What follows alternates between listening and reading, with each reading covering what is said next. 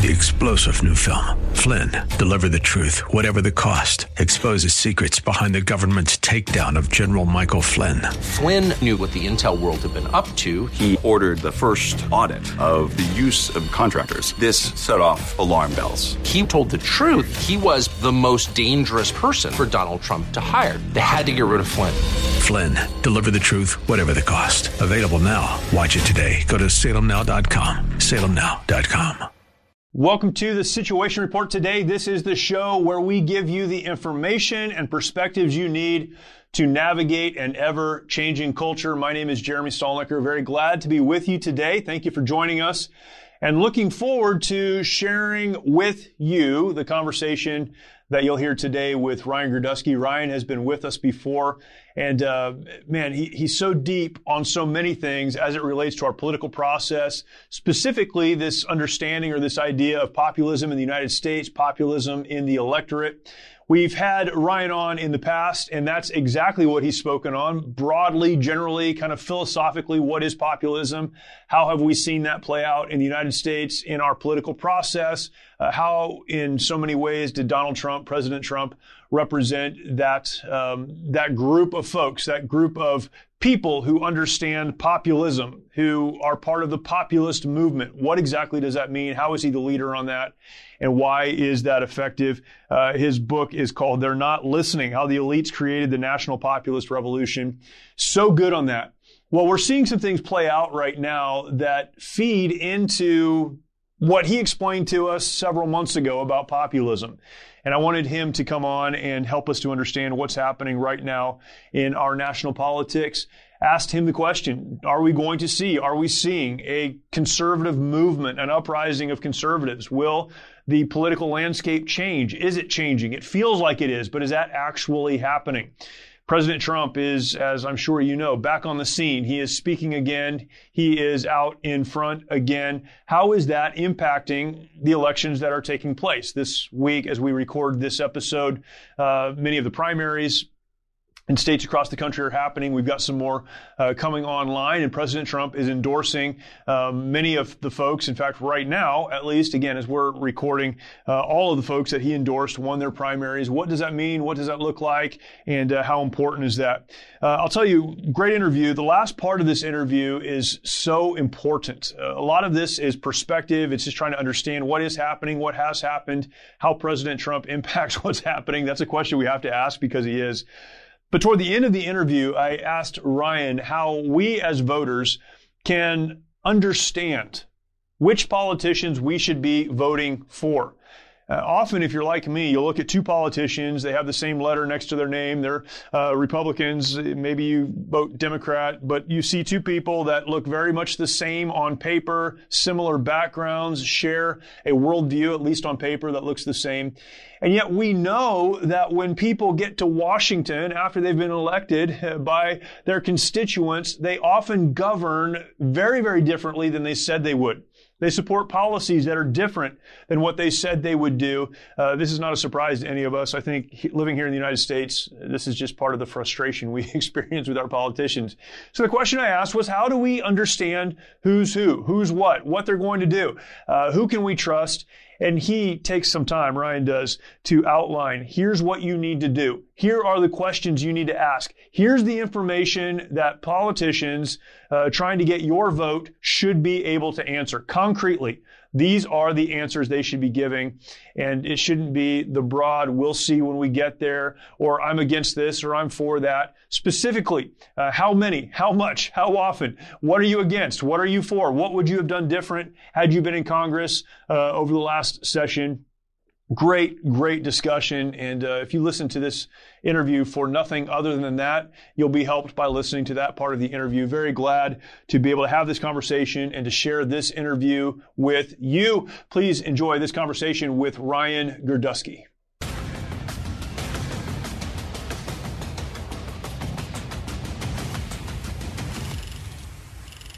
Ryan's been with us before, and there's so much going on in the world of politics right now that that are and will impact every one of us.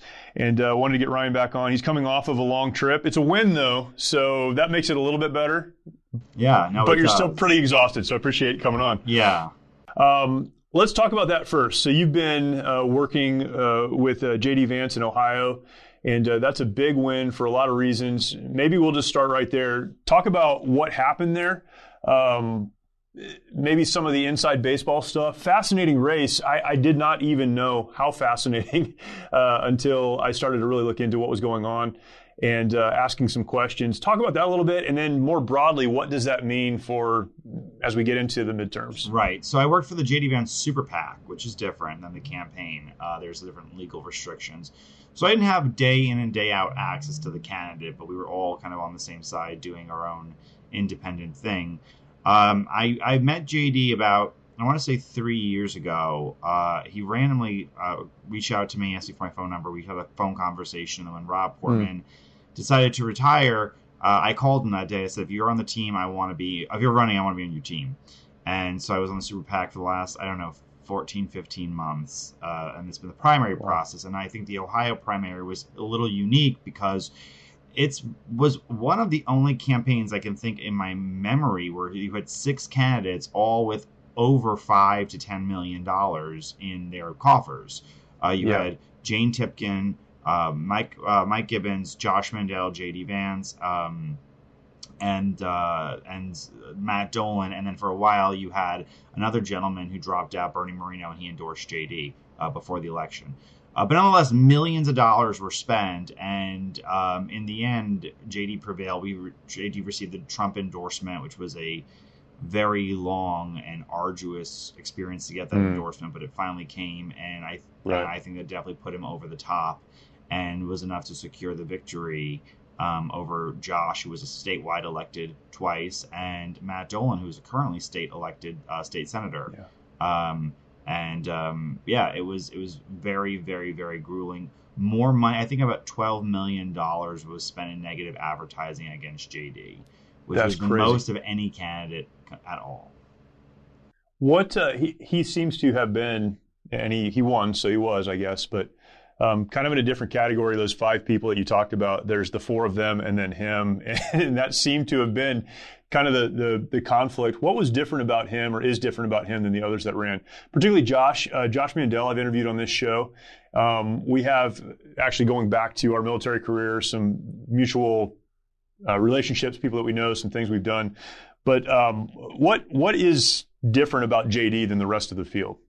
Well, JD was uh, he's uh, Mike, Mike, Matt Dolan, Mike Gibbons, and Josh had all run for office prior, um, and yeah. either won or lost. Jane Timken was the former party chairperson. He was the only one really who had not been involved in politics at all until that point. Uh, he's also the youngest candidate.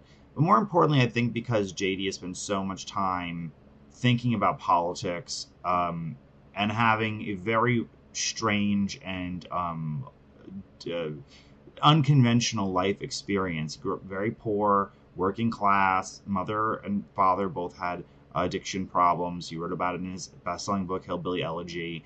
Became enormously successful. Went to Yale, joined the military, was Marine, went to Yale, um, and then ended up working in venture capital. Um, being a literary celebrity, being praised mm. by the mainstream media, and moved back to Ohio. And then when he decided to run and really kind of had this evolution of politics towards an America First approach, he was then maligned by the same media that loved yeah. him a few years yeah. ago. Um, and that those and he was very a very sharp, a strong critic of President Trump back in 2016 when he was a candidate and was running. Um, but he changed his tune by 2018. But nonetheless, those clips of him attacking Trump existed in the media, and they were using them against him 24 yep. hours a day, seven days a week. Yep. So that definitely definitely affected him. But I think the fact that he would th- JD, in my opinion, is the most uh, thoughtful uh, on not just policy, but on the what happens when policy is uh, implemented in people's lives and how does it affect everyday people, working class people, the people that J.D. Vance yeah. grew up with. Um, so he didn't speak in slogans the way other candidates did. I mean, Josh mm. Mandel's entire campaign was pro gun, pro God, pro Trump. Sure. Um, sure. Jane Timken was she was a mom on a mission. Um, they just repeated the slogans over and over yep. and over and over yep. again. And JD spoke very broadly about policy that I think really affected him. And he was willing to go against typical Republican orthodoxy that has been unchallenged. It's very easy for a person to scream MAGA into a crowd and get hmm. applause. Mm. It's very difficult for them to apply the new ideas of America First into real policy um, and be willing to take on the establishment Republican Party, which is what JD did. And that's why they spent millions of dollars supporting Josh Mandel over JD Vance. You've known it in your gut. Something just wasn't right about the 2020 election. Well, you're right. And here's the proof you've been waiting for. In Dinesh D'Souza's explosive new documentary, 2000 Mules, you'll see jaw dropping evidence of exactly how the Democrats pulled off the biggest heist in American history.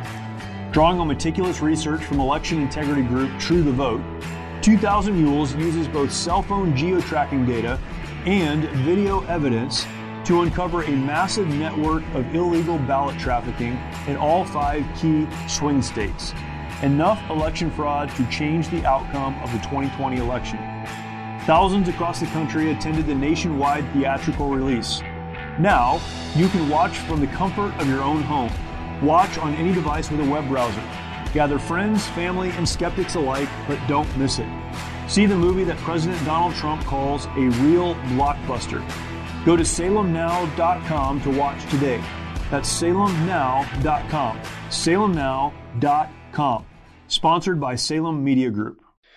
Having the ability to communicate policy in a way that voters understand it and want to get behind it is a gift as well. And I think that's why most people go to slogans that make sense, right? It's like wave the flag, wear the red hat, and and uh, you can get behind that, but you don't have to understand what's happening. And so that's it's incredible that he has that ability. Um, you've written, and the last time we talked, we talked about the populist movement. That's what you've written on and spoken on. Um, is there is there a populist or conservative movement, uprising in the United States right now? It feels like there is.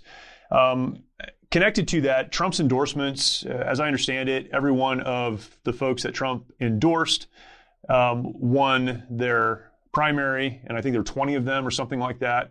Um, yeah, but several, several, most were incumbents, and several did not have primary challengers. So that was my question, I guess, behind that. When when we hear every single person that President Trump endorsed won, what exactly does that mean, if anything? So that's one part of the question, I guess. And connected to that, do we really will, can we expect this conservative uprising that seems to be happening right now? It feels like there's a shift, but maybe that's just a feeling. Well, President Trump is the most important endorsement anyone could have in the Republican primary by far. There's no question about that um, and the base really does love him. Um, what I think that when you think of the overarching number of endorsements, many of them were incumbents, uh, and several of them had no primary challenger. So it's not it's not to say that his endorsement doesn't matter. Of course, it matters. It's the biggest endorsement in the country, but um, the number game is a little is a little diluted simply because like he endorsed Jim Banks. Jim Banks didn't have a primary opponent, and Jim Banks won of course, because he he had no primary. Yeah, right, right. So I mean, that's a, that's definitely a notch to his belt. Um, Texas was the same, or when he went in Texas, it was a little bit the same thing. We'll see. I think President Trump's endorsement in much harder fought races for the rest of the month. Certainly in Georgia, he's running several. He's endorsed several candidates running for governor, secretary of state, U.S. senator. Pennsylvania, obviously mm-hmm. U.S. senator with Dr. Oz. JD was the riskiest endorsement he had to blemishing his perfect record in recent time, and um, and uh, it was absolutely a big risk for him to endorse JD, and he took the risk, um, and JD won in the end. And what I like to say all the time is like, when candidates are running, no one can hand you, um, or very few people can ever hand you an elected office. You do kind of have to at least put something in to win it yourself. Yeah, right. Um, right. So uh, Trump's endorsements mean mean something, and they're very very important. And they are game changers in a lot of cases. But at the end of the day, I think that uh, you know J.D. Vance being a good candidate was the biggest biggest. I mean, if he would have sat there and bumbled his way through and Sure, know, did sure. something really, really embarrassing. I think it would be very, very difficult. But and we were seeing that honestly also in Alabama with Mo Brooks. Mo Brooks has not run the best campaign in the world, and Trump rescinded his endorsement. And um, his endorsement alone, and it was going down in polls, and his endorsement alone wasn't enough to maintain an everlasting level of support. So it means something within that you need to run a very good campaign. Right. this uh, there is a feeling right now, and we could talk about a lot of things. I think the Supreme Court, some of their decisions right now, um, other things that have happened, cause people like me to feel like there is a conservative movement. There is this populist movement happening. And that's a very positive thing, but it may also be a naive thing. As you look at the political landscape in the United States, and, and again, you've written on this, you've talked about this, um, there's probably no one better to discuss this. Do you see that populist revolution that you've talked about and written about happening? And if so, what are some examples of that happening? More than just the feeling that there seems to be a lot of pro America people out there right now. What are some solid examples of that? a lot of establishment Republicans have put a MAGA bumper sticker over their Bush bumper sticker on their campaign mm. buses. And we're all supposed to believe they've changed all their minds. Sure. um, right. But I think that, you know, 2018 was a devastating year for the populist movement. I mean, we lost a lot of good elected officials and we gained very few. Maybe Ron DeSantis is like the only one, I think, really post Trump. Most of our candidates lost. We had Dave Brat lose and other really good ones. And then, uh, you know, we won some marginally decent ones, but not very many. Uh, this is the first year to be a real game changer. There's a number of really good candidates running who really embody the America First movement in a really interesting way. Um, obviously, there was J.D. Vance. There's Blake Masters over in Arizona. There's Joe Kent in Washington State and Anthony Sabatini in Florida. And um, there's a bunch of other. There's another gentleman from Virginia. I can't remember his name. Uh, there's John Gibbs from Michigan. Uh, there's there's enough interesting, smart populists in every single place where I believe a few of them will get through in a Republican wave year, which will help us in the general. Um, and so with that, then the question becomes, well, how are we going to govern? I think for the populist movement, there's two things that have to happen. One, we need our own field of candidates, the ones that we're getting now, to start remaking the party. And also, we need the center to move towards us because you're not going to win over every new seat. You need some converts, people to get closer towards you. Yeah. And I think we're seeing that in the in several people, like Congressman Jason Smith, who's not a political celebrity. Most people won't know who he is. He's a congressman um, from Missouri. He's the head of the finance uh, committee in, in the House, and he's in leadership. His votes have become fabulous over the last like two years. I mean, he's definitely been in a better more popular. His, his, his, he's understanding the pulse of the country a lot better. Uh, Jim Banks on certain issues has also done that. Marco Rubio on certain issues has also done that. Mm. I mean, what I always say is like Trumpism is like a puzzle. And this is the first time I'm seeing people trying to pick up the full puzzle rather than just pieces of it. Um, right, sure. But it, those kinds of political revolutions take a long time. The first time people were running as Reagan Republicans was 1994 after Reagan had already moved back mm. to California. No one ran right. as a Reagan Republican in 84 or 86 or 88 or 90 or even 92. It really took until the 94 election people started calling themselves Reagan Republicans and um, in broad scale. So we're not going to see it. You know, political evolutions oftentimes happen years afterwards. So even though Trump won in 2016, it might be finally in 2022 that we start seeing this evolution of Republicans really running under the policies and not just the slogans that he ran under in 2016. You, you mentioned uh, people putting a MAGA sticker over their their Bush sticker. I think that's a that's a it's a funny analogy because it's true, right? I mean, that's, that's exactly right. Yeah. Um, it's like I believe in America first. You know how we're gonna do? We're gonna yeah. we're gonna invade the world to prove we're America first. Right. Like it's like, what the hell did you come up with this right. answer from? Yeah people jumping on the winning team or what they perceive to be the winning team. Uh, words have meanings, though. Can you can you take just a second and just kind of define or divide populism from conservatism? I think there's a lot of crossover, of course, but a lot of Republicans will call themselves conservatives, and maybe they mean that socially conservative. Most of them don't mean economically conservative, although some might be saying that. But populism is different, and I think that's that's what Trump whether it's intuitively or because he just understands it, I don't know. But he gets that, and I don't think a lot of other people understand the difference between the two. Well, I my idea of conservatism really stems from Russell Kirk and um, and what he said about conservatism, which is that ideologies, libertarianism, liberalism, communism, they are isms, they are political religions, they are solutions mm-hmm. to the imperfection of human life conservative being a conservative, which is not really an ism, a conservative is to have prescriptions towards uh, the solutions of a more perfect harmony between nature and the flawed the flaw of humanity.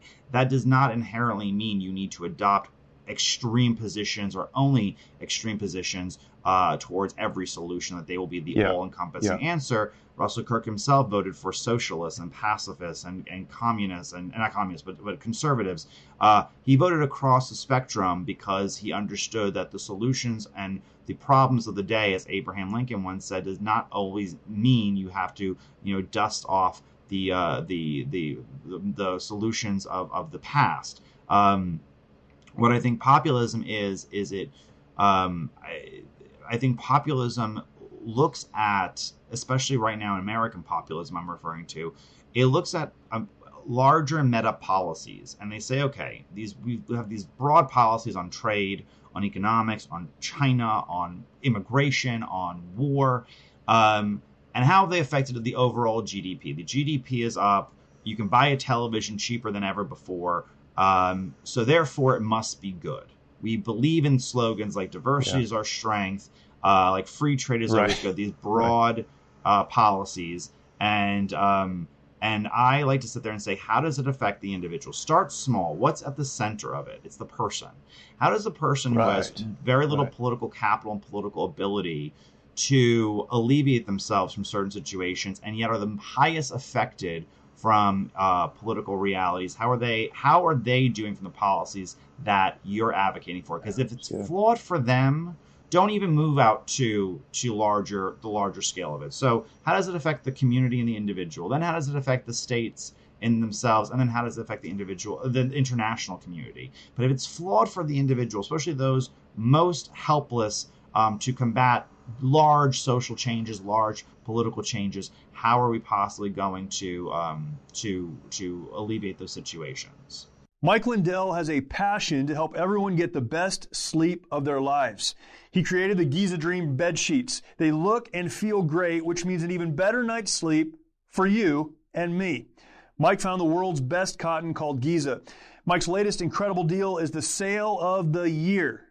Sale of the year. That means it's not going to happen again. This is the sale of the year. What is it? For a limited time, you will receive 60% off the Giza Dream Sheets that comes with a 60 day money back guarantee and a 10 year warranty. You will receive a set for as low as $39.99. For a limited time, with any purchase, you will receive Mike's soft cover book free when you use promo code SITREP. Go to mypillow.com and click on the radio listener square and use promo code SITREP. Along with this offer, you will also get deep discounts on all My Pillow products, including the My Pillow mattress topper, My Pillow towel sets, and so much more. For those of you that would rather use the phone, and some of you are out there, you know who you are, call 1-800-870-0283. Use the promo code SITREP or mypillow.com and use the promo code SITREP.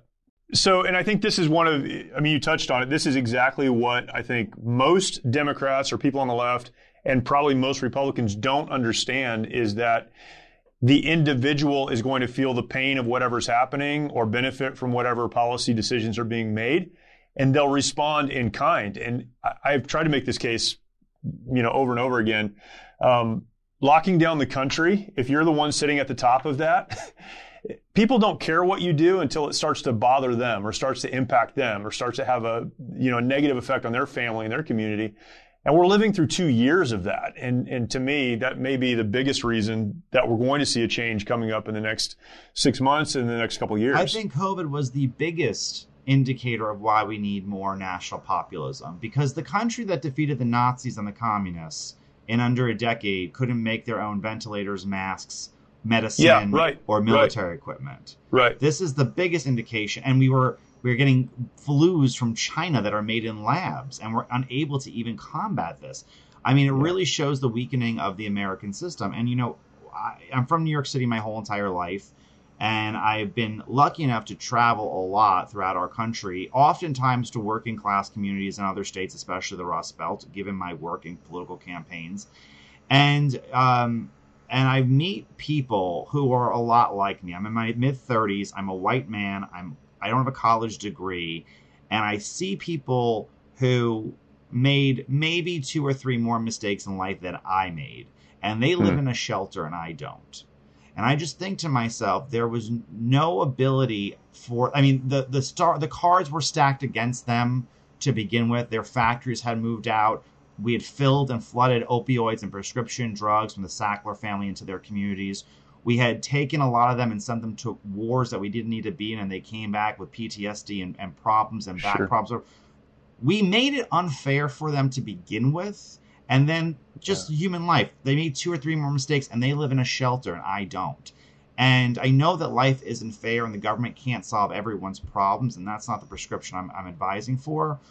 But we should at least look at and say, hey, before we sit there and open up a, a trade agreement to South Vietnam to move their jobs overseas, or uh, you know, make sure the Mexican drug cartel could bring black tar heroin to their community, or open up, you know, millions of, of legal immigrants to depress their wages. Maybe we should say, is this going to help them? And if they don't, yeah. if they're not helped yeah. by these problems, what are they going to do? Well, half of them are going to turn to Donald Trump, and the other half are going to turn to Bernie Sanders because they feel like there is no real solution being offered by the center. And that's what we're seeing, by the way, in governments across the entire West. Why did the center right and the center left in France in the last election get 7%? I mean, Macron won, he's the center, but the other center parties are gone now in France. Same thing in Germany. Same thing in uh, in in Italy. Same thing in Spain. The centers are are being completely wiped out, and you're seeing a rise of national populism in right wing party like Le Pen's uh, uh, a national rally, or the Vox party in Spain, or the very far left like Mélenchon's party, the left party in, in, in France. You're seeing these rise and these gravitations because the prescriptions of neoliberalisms, the Francis Fukuyamas of the world, who said, "Hey, just keep going in our post, you yeah. know, Cold War worldview, it will just always be good. Has been good for a lot of people, and it's not that they expect miracles from their politics; they just want someone who at least cares. And we've been gutted to the point that literally a virus a virus. Viruses have existed since the beginning yeah. of time. right, destroyed the lives, not only because they just got sick and died, but destroyed the lives because we couldn't even provide for ourselves. Yeah. It's yeah. it's mind numbing when you think about how bad leadership has been for 35 years. And it is the reason why we need to reassess our politics. And I think that J.D. Vance was the only candidate willing to at least ask the questions that everyone else was just using slogans to tape over. So let me ask you this question connected to that. Every politician that runs everywhere, at least everyone I've ever heard speak before they got elected, basically says what you just said. I care about this community. I care about the individual. We're going to make sure you have what you need. We're going to remove restrictions. We're going to give you the opportunities that your parents didn't have and your grandparents didn't have. We're going to make a better future for your kids.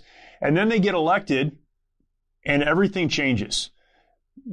What happens between I'm not elected and I am elected that causes that worldview to change? So I think that for a lot of them, look, I'm a political consultant. It's my job to make a politician sound smarter than they actually are. And I did a race earlier in the year, and I won't say for who, but he's not going to win anyway, so it doesn't really matter. But um, we were talking about. Uh, I worked for his campaign for like a month, and I was telling him ways to appeal to people on a broader scale, especially for a Republican primary. And I, I, forget what the exact thing I said to him. I said, "This is how you should campaign on this issue." And he says, "Yeah, and I don't got to do this anyway once I'm elected." Mm. And I think that one, we have an entire economy built around how to sell ideas to people. I mean, look at David McCormick over in Pennsylvania. The guy has like 400 yeah. consultants to make him sound right. like he's right. America first. The guy, you know, enriched himself on China. Um, uh, I think that I think that uh, there's a lot of that. I think that's a big problem, a part of it but also you never it's it's it's just too risky to sit there for a lot of politicians so they have to win the primaries and every seat's basically safe. So they can never uh, one the, uh, the candidate with a lot most money oftentimes though not all the time wins. And then secondly it's the candidate who can sit there and appeal to just the base. Um, you know jd vance in his victory speech talked about making the sackler family that made Oxycontin and told the country that it was not addictive that killed yeah. hundreds of that more people than the Civil War yep. killed. Yep. He said in his victory speech, we need to put them in jail with the Mexican drug cartel for killing and, mm. and poisoning our country. 20 years ago in Republican politics, I mean, they would never talk about putting a corporation in prison and accountable. That was a left wing idea. And likewise, for left wingers, and I'm just going to pull out an example that, you know, whatever it was 25 years ago. Barbara Jordan, black female congressman from Texas, was saying, "Hey." Maybe bringing in 1.2 million legal immigrants per year is not great for working class people. They are depressing yeah. their wages and and and forcing a lot of people to live in very the same communities, raising the cost of living, like rent and stuff like that. It's not really productive, and we really have to reduce legal immigration. Mm. But Barbara Jordan's position would make would they AOC would call you a white supremacist and hold protests outside right. your house. Sure. Um, sure. You can you cannot even say in most parts of this country, if you are a Democrat, that hey, I don't support abortion 30 seconds before birth. Right. That alone is yeah, a right. radical opinion. Right. And I just think that the way the left is right now, they are so monopolized by the extreme on, on almost every side, and all they can do is really just skirt around the extremes opinions to sit there and, and hold it. And on the right, I think that you know there are a few people willing to sit there and say, hey, maybe we ha- should have a solution for poor people getting health care. That's not just the answer is in opening up the marketplace. Maybe yeah. there are just people who, if they get cancer, they shouldn't have to be bankrupt.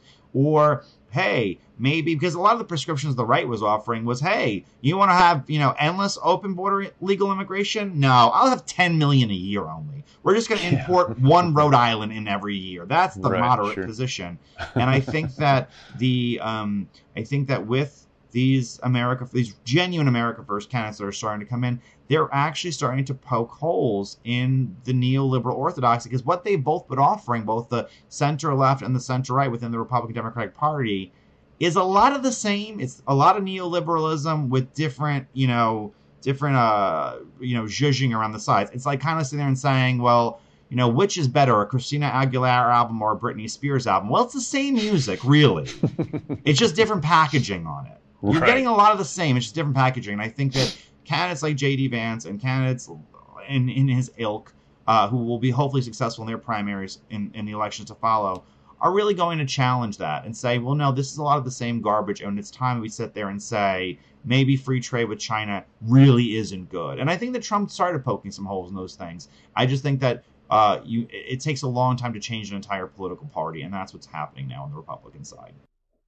How do I, as a voter, determine whether or not someone is sincere. I know you can't know a person's heart. I'm not asking you that but how, how do you how do you determine when you're going to the polls? You're looking at two people that on paper basically are the same. They're christina aguilera and britney spears but there is a difference. How, how do you determine that? How do you cut through the this is marketing this is consulting talk this is that but this guy really understands where I am and he's going to try to do the right thing. I would ask, I mean, I think you need to ask questions that aren't are are they have answers to them. They're not open ended mental masturbation, mm. and um, they are they are some they are uh, what's what's like the word for it? they are definitely um, they're they're they're alarms and and like that they're dog whistles. I would ask a candidate how many legal immigrants should America bring in per year. Mm. Give me a number. I want a firm number. Is it under a million? Yeah. Is it over a million? Is it under half a million? Yeah. Uh, seventy percent of Americans across every political party, according to a Cato poll, wants immigration cut by at least fifty percent. Would you support? this? like, would you support that? Like half a million. It's a little lot of people. It's not like we're saying no people can come in, but half a million right. is that is right. that would that or should we have more? Um, because uh, that will the people most affected that be the working class. Um, would you sit there and send uh what you know what how and this is for Republicans mostly because they're the ones that I mostly speak to these the voters. Uh, would you support um, looking through the the Pentagon's money, the budget, or the CIA's and what they've been doing? The, all the co-op military interventions. How many or, uh, uh, elections are we are we changing around the entire world? Mm-hmm. How uh, would you be opposed or supportive to see if the FBI was involved in the January 6 riots? Are you willing to take on these untouchable institutions of power that are um, that for so long Republicans have been willing to allow to become more corrupt because they refuse to investigate them. Even the military, you know, do, would you support bringing yeah. troops home out of the 800 military bases we have around the entire globe? How much should the tariffs be on China? You know, That's if good. you really That's believe good. this, if you really truly believe in a quote unquote America first thing, what how, what give me the percentage you would put on a Chinese tariff? Hey, how would you how much money should big tech be paying in taxes and what's the percentage you want of Apple, Microsoft, Google, these companies that pay 0% in taxes for decades. These people have become uh, you know, modern day oligarchs on.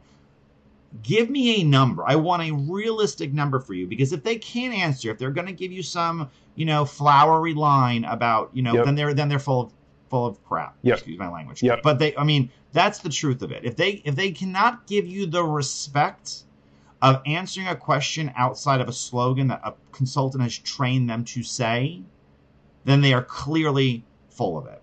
Somebody who can actually sit there and who has thought this through and, you know, listen, if you woke me up in the middle of the night and waterboarded me and said, Ryan, what do you believe in this? It would be the same answer I have right now. I'm very consistent in my worldview. I believe J.D. Vance is very consistent in his worldview um, about certain policies for the last few years that he's adopted and he's believed in. Um, I don't want a philosopher king as a as a person, and I don't want somebody who's just been trained to speak to voters in a certain way that believes that they are stupid and doesn't give them and for them the respect that they deserve of actually having an answer to a question.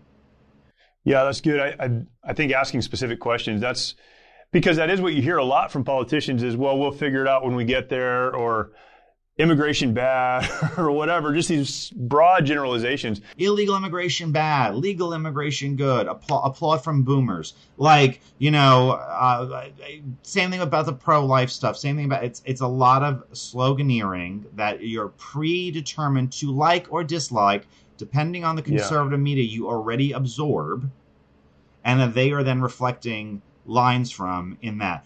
Ask them, I would love to ask them one question, or, or whatever the candidate is. Ask them, how would you differentiate on policy from Mitch McConnell? What's one hmm. Repub- What's one bill the Republican Senate has supported in the last two years that you would oppose, and vice versa for the Democrats? Because not everyone is uniformly the same on everything.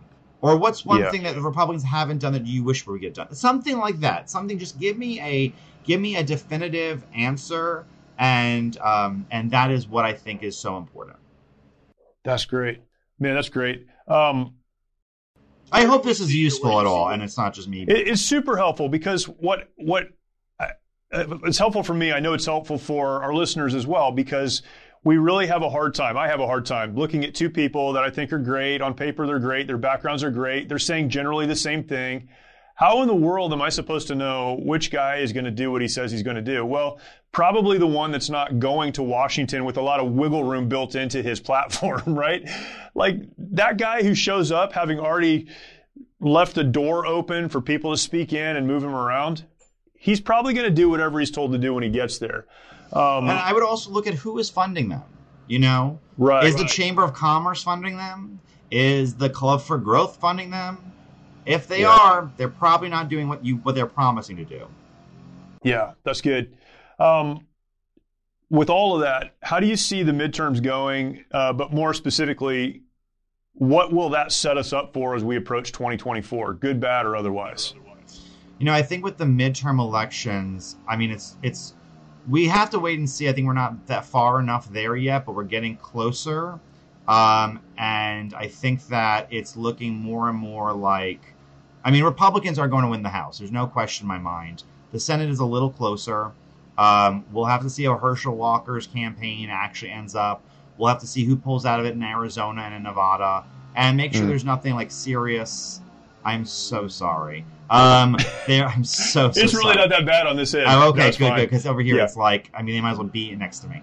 Um, the uh, I, I, I, think that it matters of who who is um, who is the candidates, and you know what is what what are they actually running on it's looking overall like the favorability for Republicans might be an R plus six, R plus seven years. So I think the House is 100% going to be one. Uh, the Senate is likely, but we'll see. There's four major states Pennsylvania, Arizona, Georgia, and Nevada. And will that set us up for good things in 24, or will that be a, the Republicans are going to screw it up again and we're going to struggle again in 24? Well, I always say never underestimate the ability of Republicans to screw something up. So that's sure. easily yeah. easily a, a decision. Um, the other thing is is that there's a very real scenario where we walk into 2025, Jennifer, with a Republican president, a Republican House, and 60 Republican senators. Because this election cycle is tough for Republicans. There's not a lot of really purple seats that are up. But in mm. 2024, there's a ton of purple seats that are up. You have Maine, you have Ohio, you have Michigan, Montana, West Virginia, Arizona, yeah. Georgia again.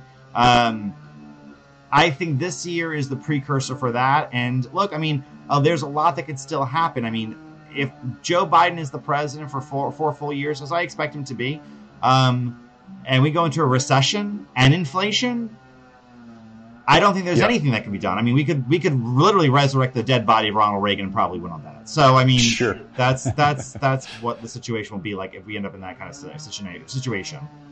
Yeah, that's good, Ryan. Uh, so many good things here, and and it is very very helpful. Um, you understand these issues, I think, in a way that many people do not. Where can people follow you? I know you're active on Twitter, but where else can people follow you and learn? Yeah, my my active Twitter addiction at Ryan Girdusky. um, my website, Ryan Girdusky. You can buy my book on Amazon or Barnes and Nobles or anywhere books are sold. And um, and uh, yeah, and my website, Ryan Girdusky, and I have Facebook, but I barely ever post there, but mostly Twitter. Sure. Yeah, awesome. Well, hopefully Twitter will get easier to post too, right? I mean, we're we're looking forward to that. Absolutely. So we'll see. Ryan, awesome. Thank you as always, and uh, I'm sure we'll talk again soon. Thank you. Many of our veterans feel they need to fight their battles alone.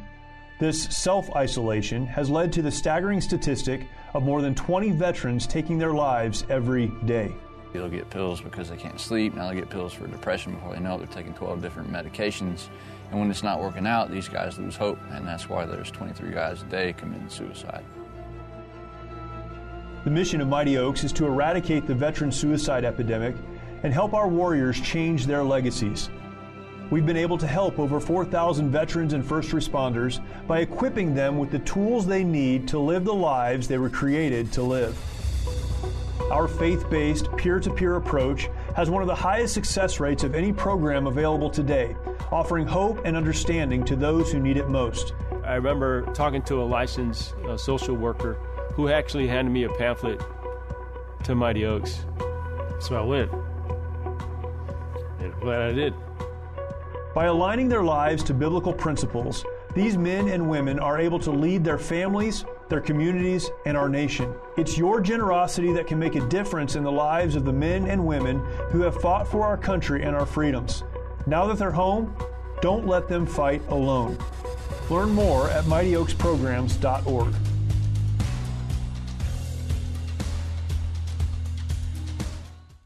Appreciate Ryan's perspective and his help. Uh, really, very concrete things that we can do as folks who are interested in the future of our country. Really, really appreciate that. Thank you for watching and or listening. If you are listening to the podcast version of this, make sure that you are subscribed on whatever podcast platform it is you're listening from. Very important that you're subscribed so that three times a week you're getting these new episodes of the Situation Report want to make sure you're doing that. Also, if you like to watch the video of these interviews, you can go to YouTube, search for the situation report. You'll find our channel there. Subscribe, hit the notification bell. You can also leave comments there, share that content out. That's a great place to interact with us and to share this content with others. An episode like today's you want to share with other people, you can do that there on YouTube. If you listen or watch on Rumble, you can do that as well. We're just about everywhere. You can find us. Make sure you're subscribed wherever it is you go most often. Thank you again for joining us. Look forward to talking to you next time.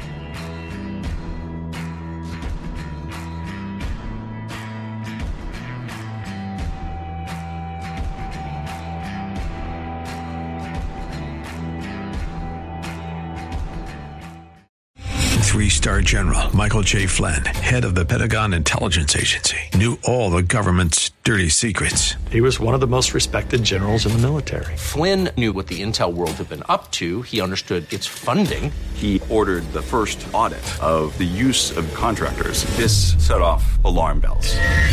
The explosive new documentary, Flynn, Deliver the Truth, Whatever the Cost, and covers the facts behind this scandal. Flynn told the truth. He was the most dangerous person for Donald Trump to hire. I find out the worst enemy that I'm going to face in my life is right here in America. They took my assessment and they wanted me to change it. And I was like, I'm not changing it. They had to get rid of Flynn with in depth interviews, archival footage, and never before seen personal records of the man behind the headlines. I just felt like I was drowning. Flynn, deliver the truth, whatever the cost. Available now Watch it today. Go to salemnow.com. Salemnow.com.